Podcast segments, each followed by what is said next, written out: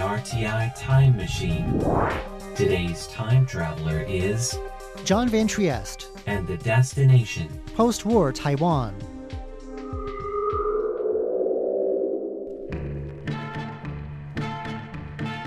Since 1914, when the first recording of Taiwanese music was made, Taiwan's recording artists have navigated decades of changing trends and politics.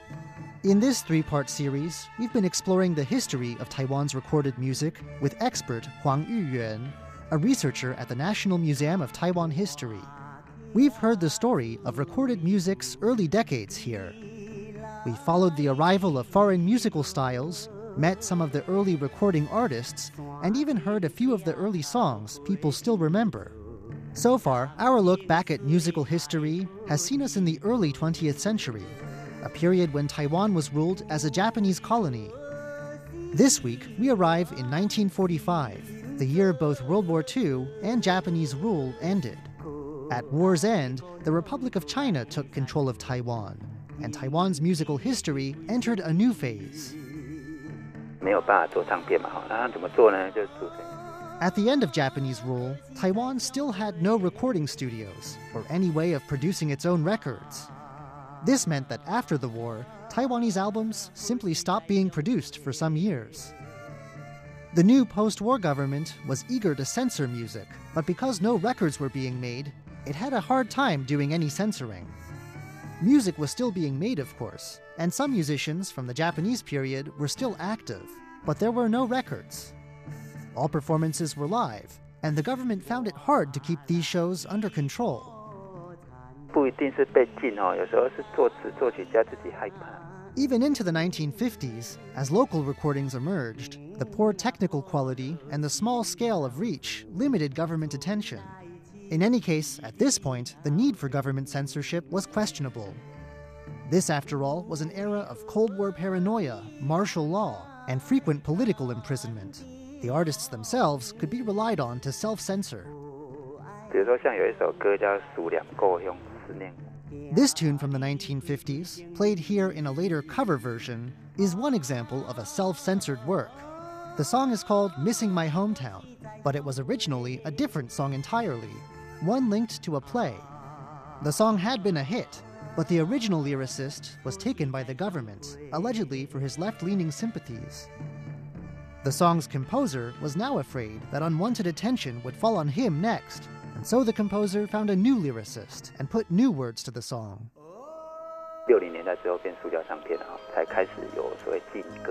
with the arrival of the 1960s and the rise of vinyl, the government got more proactive. An index of banned songs emerged. The bans were often arbitrary, and it was not always clear why a certain song had been banned.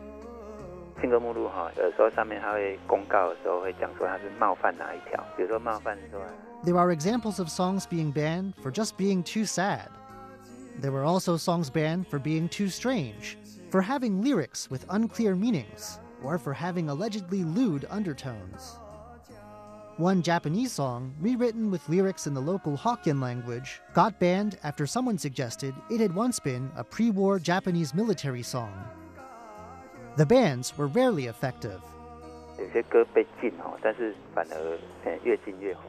In fact, in an age when official media rarely reported on popular music, an announcement of a newly banned song raised curiosity and could lead to a surge in illicit record sales. Some Taiwanese songs of the 50s and 60s that are still well remembered today include this selection, My Hometown at Dusk, again performed here in a later cover version. There was also a song called Mama Take Care, but a large group of really popular songs from this period were actually imports from Japan. 比较主流市场其实是那个翻唱日语歌曲，把它翻唱一些台语的歌。 As we've already heard, in part because of wartime history, singing Japanese songs could be a bit touchy in post war Taiwan. Singers could get around restrictions on bringing these songs in, though, by simply translating the Japanese lyrics into the local Hokkien language and performing them as local songs. This jaunty little march from the 1950s is one example of a Japanese song that got this kind of Taiwanese makeover.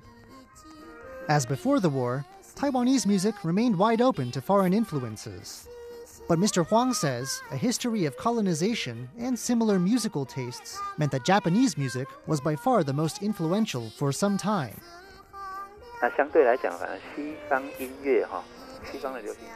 There was some Western music, and even a little Korean influence at this point. But just a quick glance at where pirated foreign albums came from is enough to show how much more popular Japanese titles still were. 校园民歌其实很很复杂的一个背景，大家知道说有一个一九六哎一九 Western music got big in the 1970s. But even as this was happening, there was a move on university campuses away from foreign imitations as young people looked inward and began to stress their own voices. There were still albums of traditional music, of course. In fact, the technology was now such that many small workshops were churning out records of traditional music. But while truly local, this wasn't quite what the students were looking for either. They wanted something more of their own, something belonging to their generation, something that often turned out sounding like what we might call folk music. The so called campus songs of this era are well remembered as a whole. But Mr. Huang says the term campus songs describes a movement, not a genre. Aside from the fact young people wrote them, there was often little that these songs had in common. The artists and songs fell into many different camps. Some went the artsy intellectual route, others took on a more rustic style. Some artists, in line with government initiatives, stressed aspects of traditional Chinese culture, while others looked to develop a more local Taiwanese voice. 也有人说有点像在模仿一九六八年之后的美国的。 Just how successful this mishmash of students was in creating something original is up for debate. After all, Mr. Huang says, guitar strumming Westerners had already done the folk thing not that long before. Still, young people ate up songs like this one, sometimes translated as moon zither. This song tells the story of a real life traveling bard who once sang songs throughout Taiwan's far south. As Mr. Huang points out, the traditional instrument heard in this song is not the moon lute the song refers to, but that didn't seem to matter. There was something about the song's wandering protagonist, traveling the land, singing his lyrics, that struck young people at the time as admirable and authentic.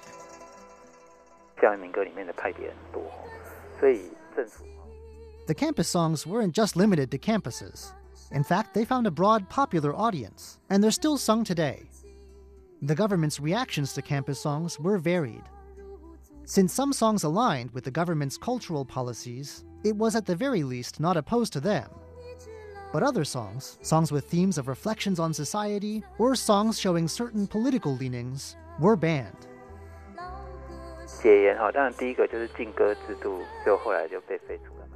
In 1987, decades of martial law came to an end, and slowly the restrictions on recorded music began to crumble. Restrictions of the past, like a requirement to send new songs for pre approval, were scrapped. So, too, was a 1970s system of licensed singers. For a time, no one without a license could perform music on stage. Getting a license required an audition, sure to require a solid rendition of patriotic government approved songs. 舞台开放有一个最明显的就是，比如说卡拉 OK，卡拉 OK 这种东西在巴黎。